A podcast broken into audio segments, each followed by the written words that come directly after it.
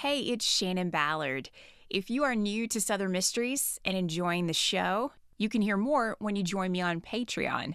As an independent podcast, your support makes Southern Mysteries possible. I couldn't share these stories without the support of people like my newest patrons. So thanks to Yoshana from Pineville, Louisiana, Sarah from Winder, Georgia, Stacy from Birmingham, Alabama, Caitlin from Mount Airy, North Carolina, and thanks to Janetta and Jeff supporting from mysterious locations. I'm thankful to them and all of my patrons.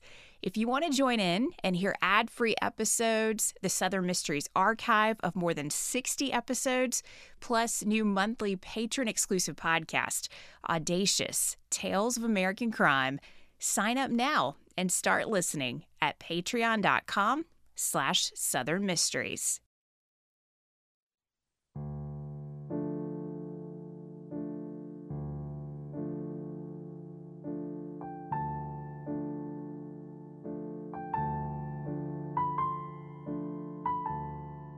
In November of 2012, the Alabama Board of Pardons and Paroles pardoned three men Haywood Patterson, Charlie Weems, and Andy Wright. The three black men had been convicted of assaulting two white women in 1931, and they were innocent. They were the last of nine young men associated with the case to have their convictions officially cleared from the record. Their arrest and trials that followed served as a catalyst for the civil rights movement. Welcome to Southern Mysteries, exploring the history and mysteries of the American South. I'm your host, Shannon Ballard. This is the story of the Scottsboro Boys.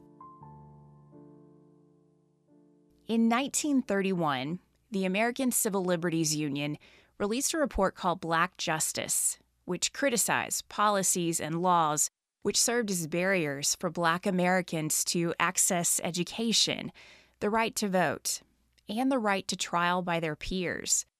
This report focused on the Scottsboro Boys case, which brought to light how brutal the South's system of justice could be and how often it failed Black Americans. University of Missouri Kansas City Law School professor Doug Linder researched the case he wrote the following about the Scottsboro trials No crime in American history, let alone a crime that never occurred, produced as many trials, convictions, reversals, and retrials as did the alleged rape of two white girls by nine black teenagers on the Southern Railroad freight run from Chattanooga to Memphis on March 25, 1931. During the Great Depression, hoboing was a common pastime. Many people had been forced out of work, and finding a job often meant traveling hundreds of miles.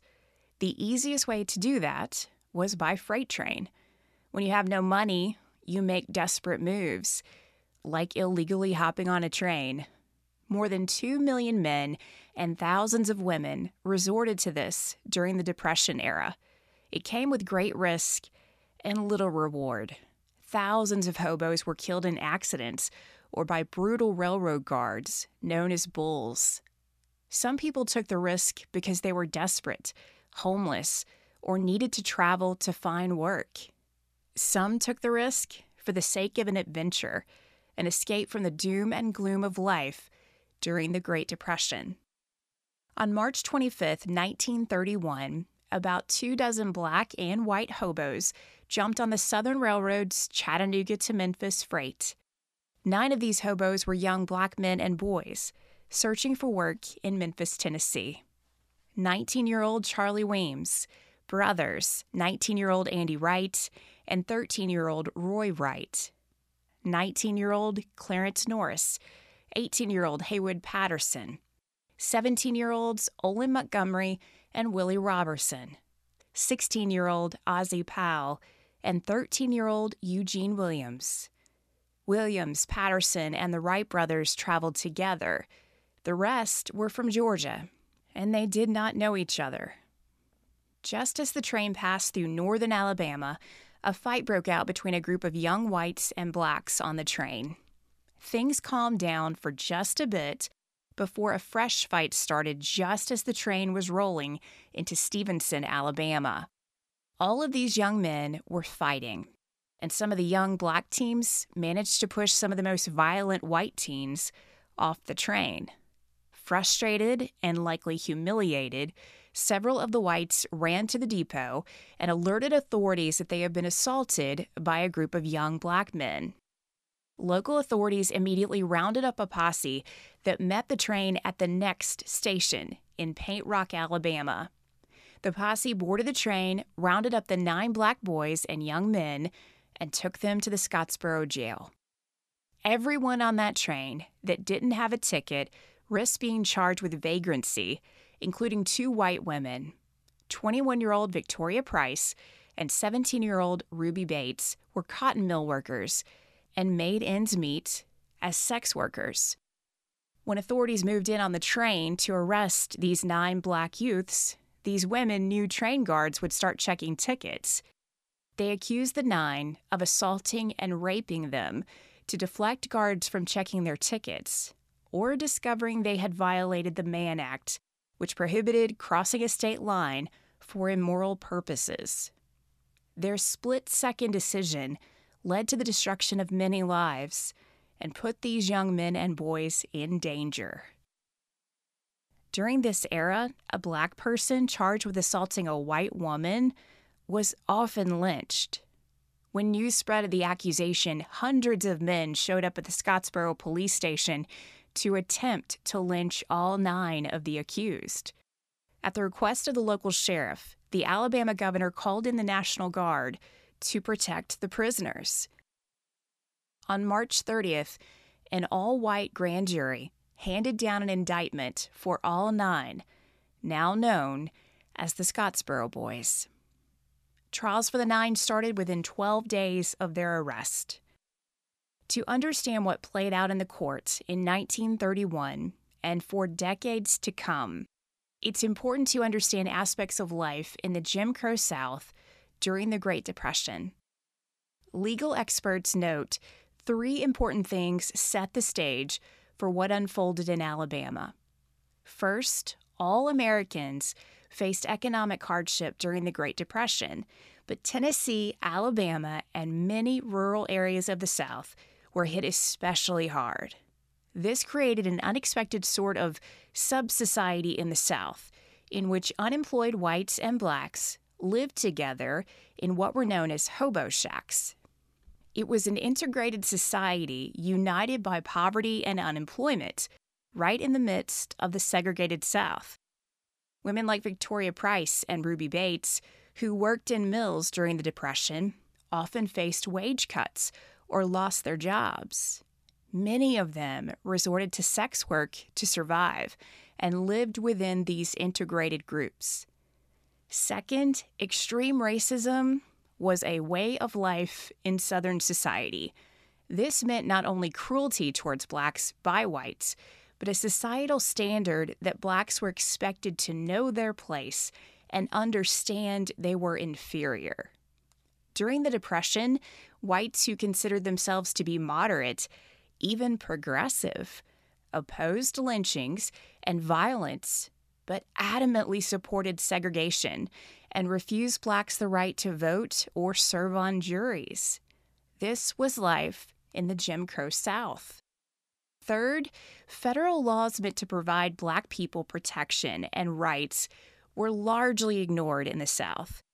Following the Civil War, the 14th Amendment of the Constitution passed. It granted citizenship to all persons born or naturalized in the United States including formerly enslaved people, provided all citizens with equal protection under the laws. It extended the provisions of the Bill of Rights to the states. The 14th Amendment was a commitment on the part of the federal government in 1868 to enforce legal equality between blacks and whites, a commitment that was not honored for generations.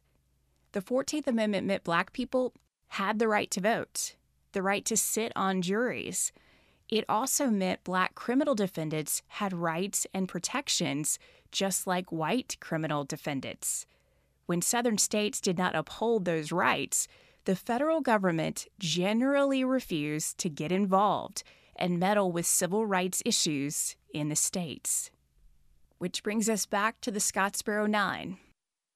In early April 1931, the court decided the defendants would be tried by sets of two and three. In the days that followed, there were four Scottsboro trials in the courtroom of Judge A.E. Hawkins, with each seating an all white jury. None of the boys were allowed contact with their family, and they had less than one hour to consult with defense attorneys, Stephen Roddy and Milo Moody.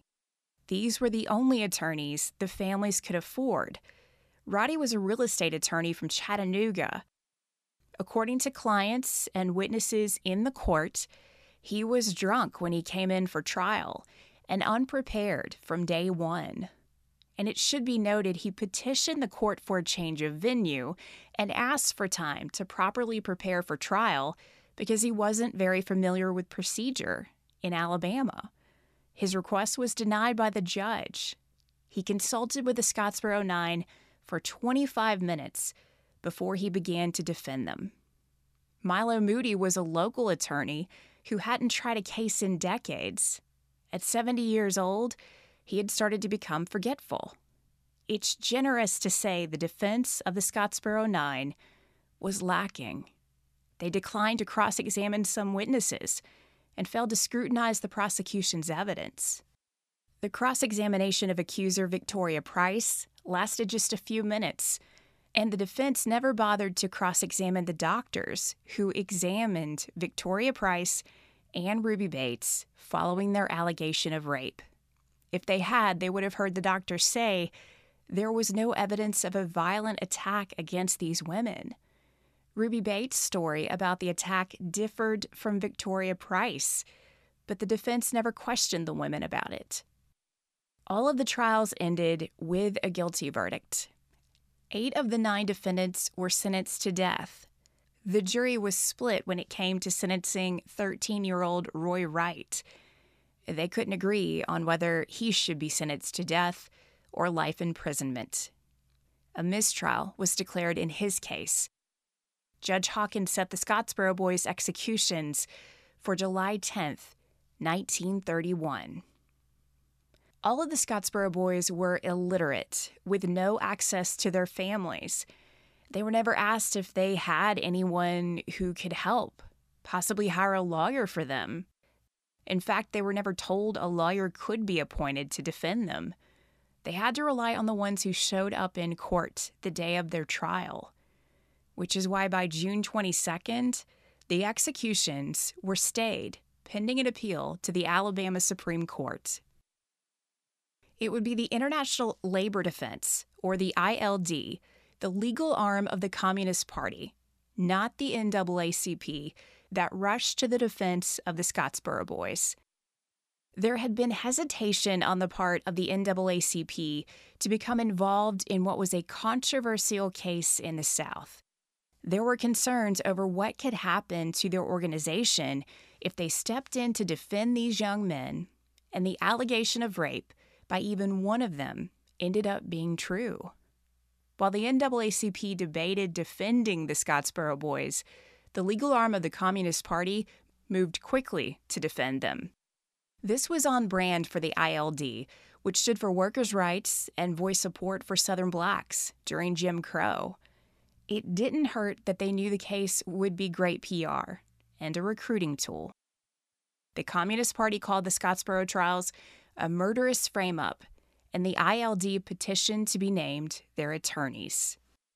Within weeks, the NAACP acknowledged all of these young men were likely innocent of the charges and convinced well known defense attorney Clarence Darrow to take the case in Alabama. But it was too late the Scottsboro boys chose the assistance from the ILD. In January 1932, the Alabama Supreme Court voted to affirm the death sentences, but ruled 13 year old Eugene Williams should not have been tried as an adult. Following an appeal to the U.S. Supreme Court, the convictions of all the Scottsboro boys were overturned. The court ruled the defendants' rights under the 14th Amendment had been denied by the state of Alabama. In a landmark ruling, the court ruled all of the Scottsboro boys would have new trials. The legal campaign to free them came with continued disappointments for the defendants.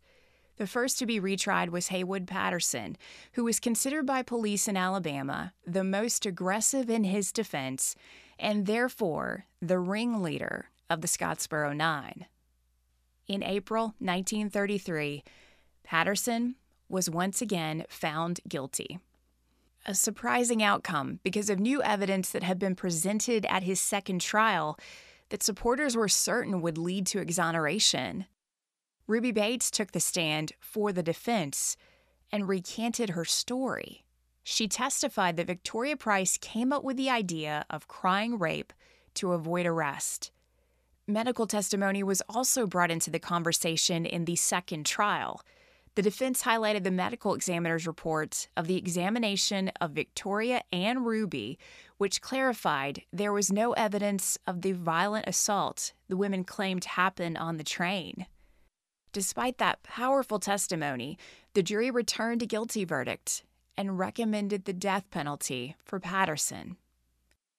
The presiding judge, James Horton, knew tensions were running high, so he read the sentence into record and postponed future trials of the remaining Scottsboro Nine to allow a cooling off period.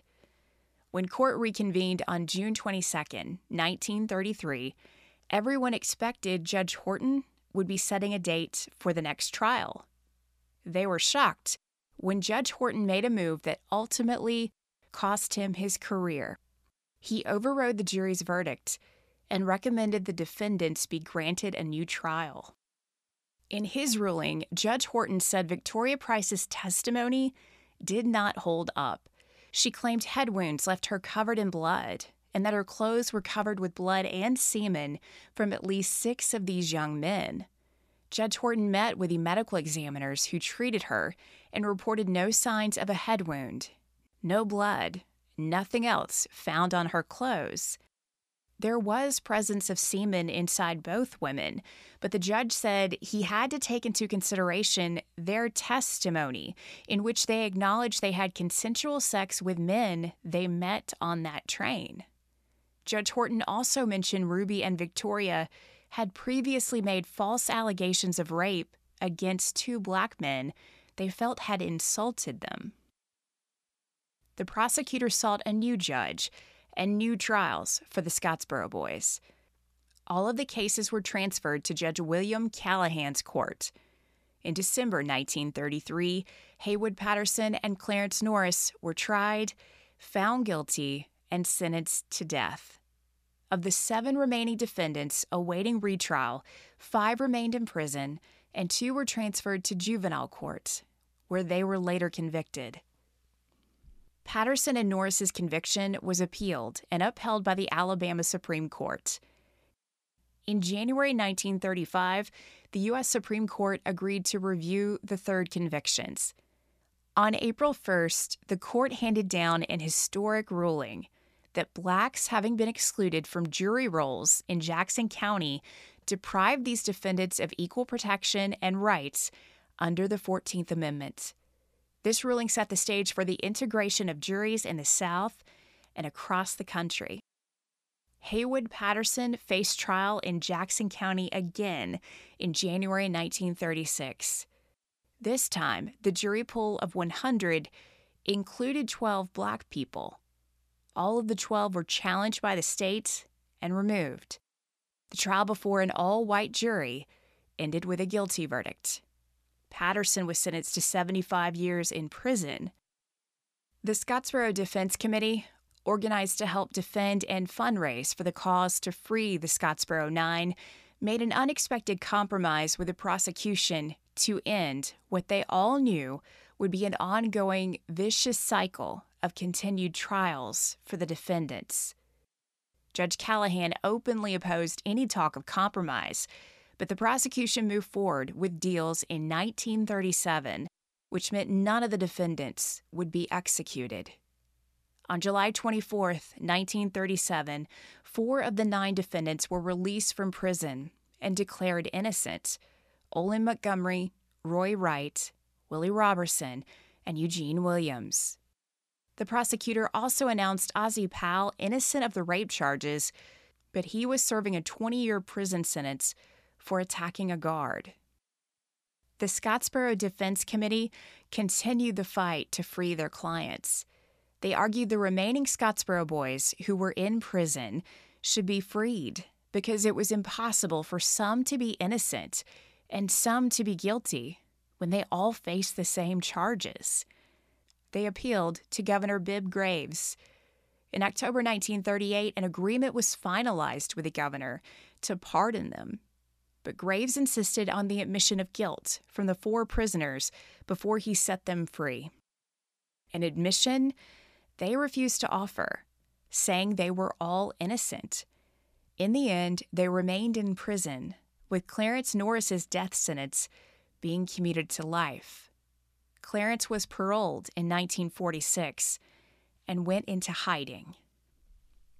The Scottsboro Nine were spared execution, but they never recovered from the trauma of injustice and what they experienced in Alabama courtrooms and prisons. After spending 13 years in prison, Haywood Patterson escaped in 1949. A year later, he was found in Michigan Alabama requested Patterson be extradited, but the Michigan governor denied the request. Soon after, Patterson was involved in a bar fight and ended up stabbing a man. He was convicted of manslaughter and returned to prison. By 1952, he died of cancer. Charlie Weems spent 12 years in prison and was paroled in 1943. He fell in love and started a family but reportedly died not long after his release. Andy Wright was sentenced to 99 years, but paroled in the mid 1940s. He struggled on the outside, ended up in New York, where he returned to prison for violating parole on another charge. By 1950, he was granted parole and seemed to settle down. Andy remained close with Clarence Norris, and they had plans for a reunion with Andy's brother Roy. Following Roy's release in 1937, he toured with the Scottsboro Defense Committee, speaking in dozens of cities to help raise money for the defense of his brother and the rest of the Scottsboro Nine who were still in jail. Roy found a sponsor who paid for vocational school. He completed his education, served in the Army, and married. But in 1959, everything fell apart for Roy when he returned home from service and discovered his wife at the home of another man. Believing she had been unfaithful, Roy killed his wife, returned to their apartment, and shot himself. After Roy's death, his brother Andy returned to their hometown of Chattanooga, where he died sometime in the 1960s. Ozzie Powell was paroled in 1946, he returned to his hometown in Georgia.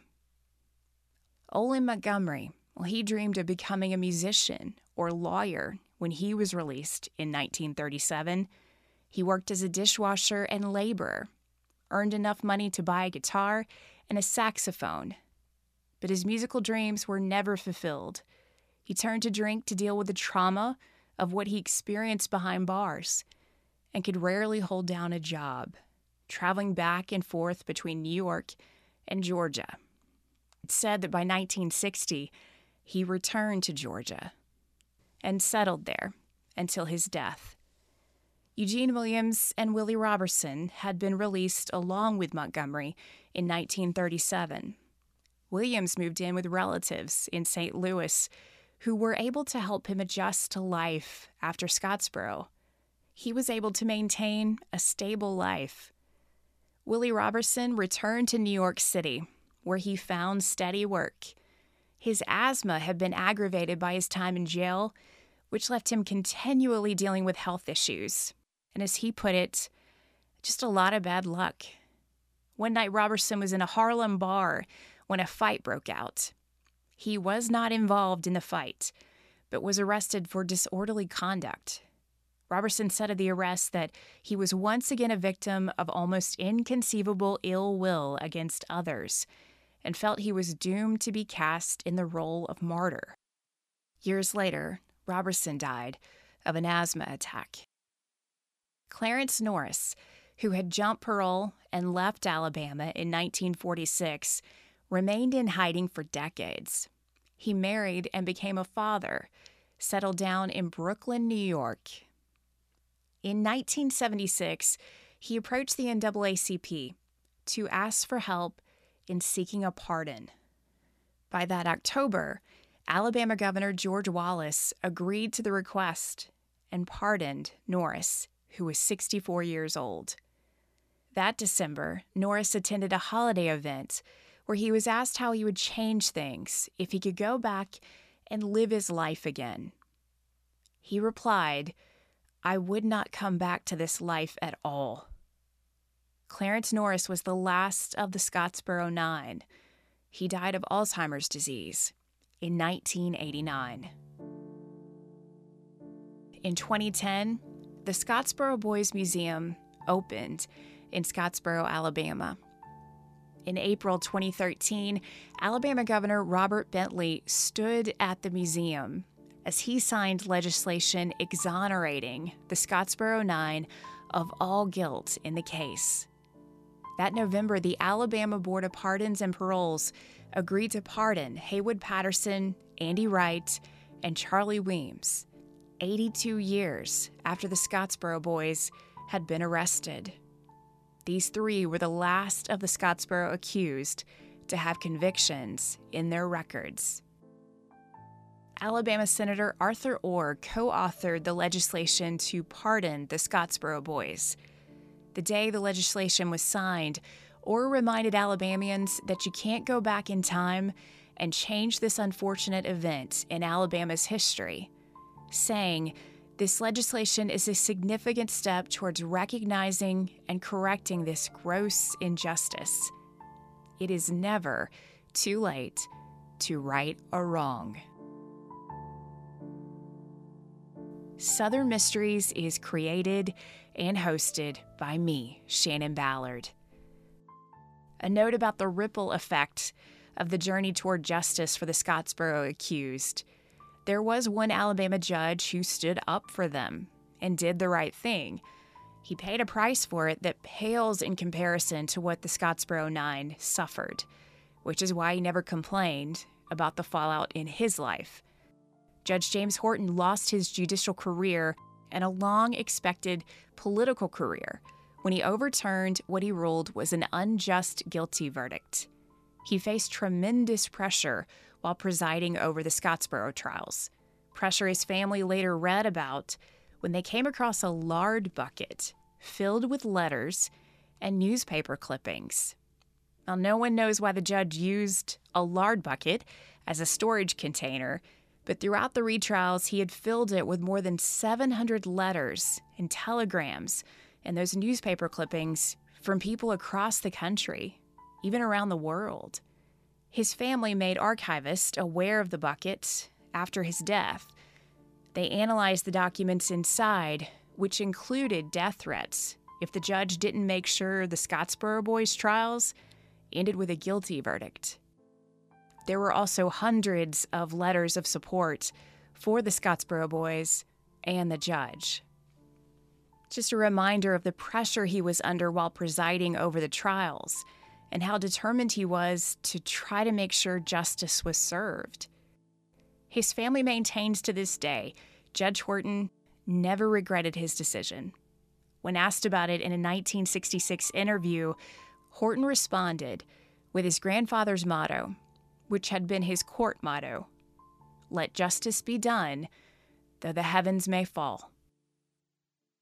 If you want to learn more about the Scottsboro case and trials, everyone involved, I highly recommend the PBS documentary, Scottsboro An American Tragedy. There are also several books, including a couple that were written in conjunction with some of the Scottsboro accused.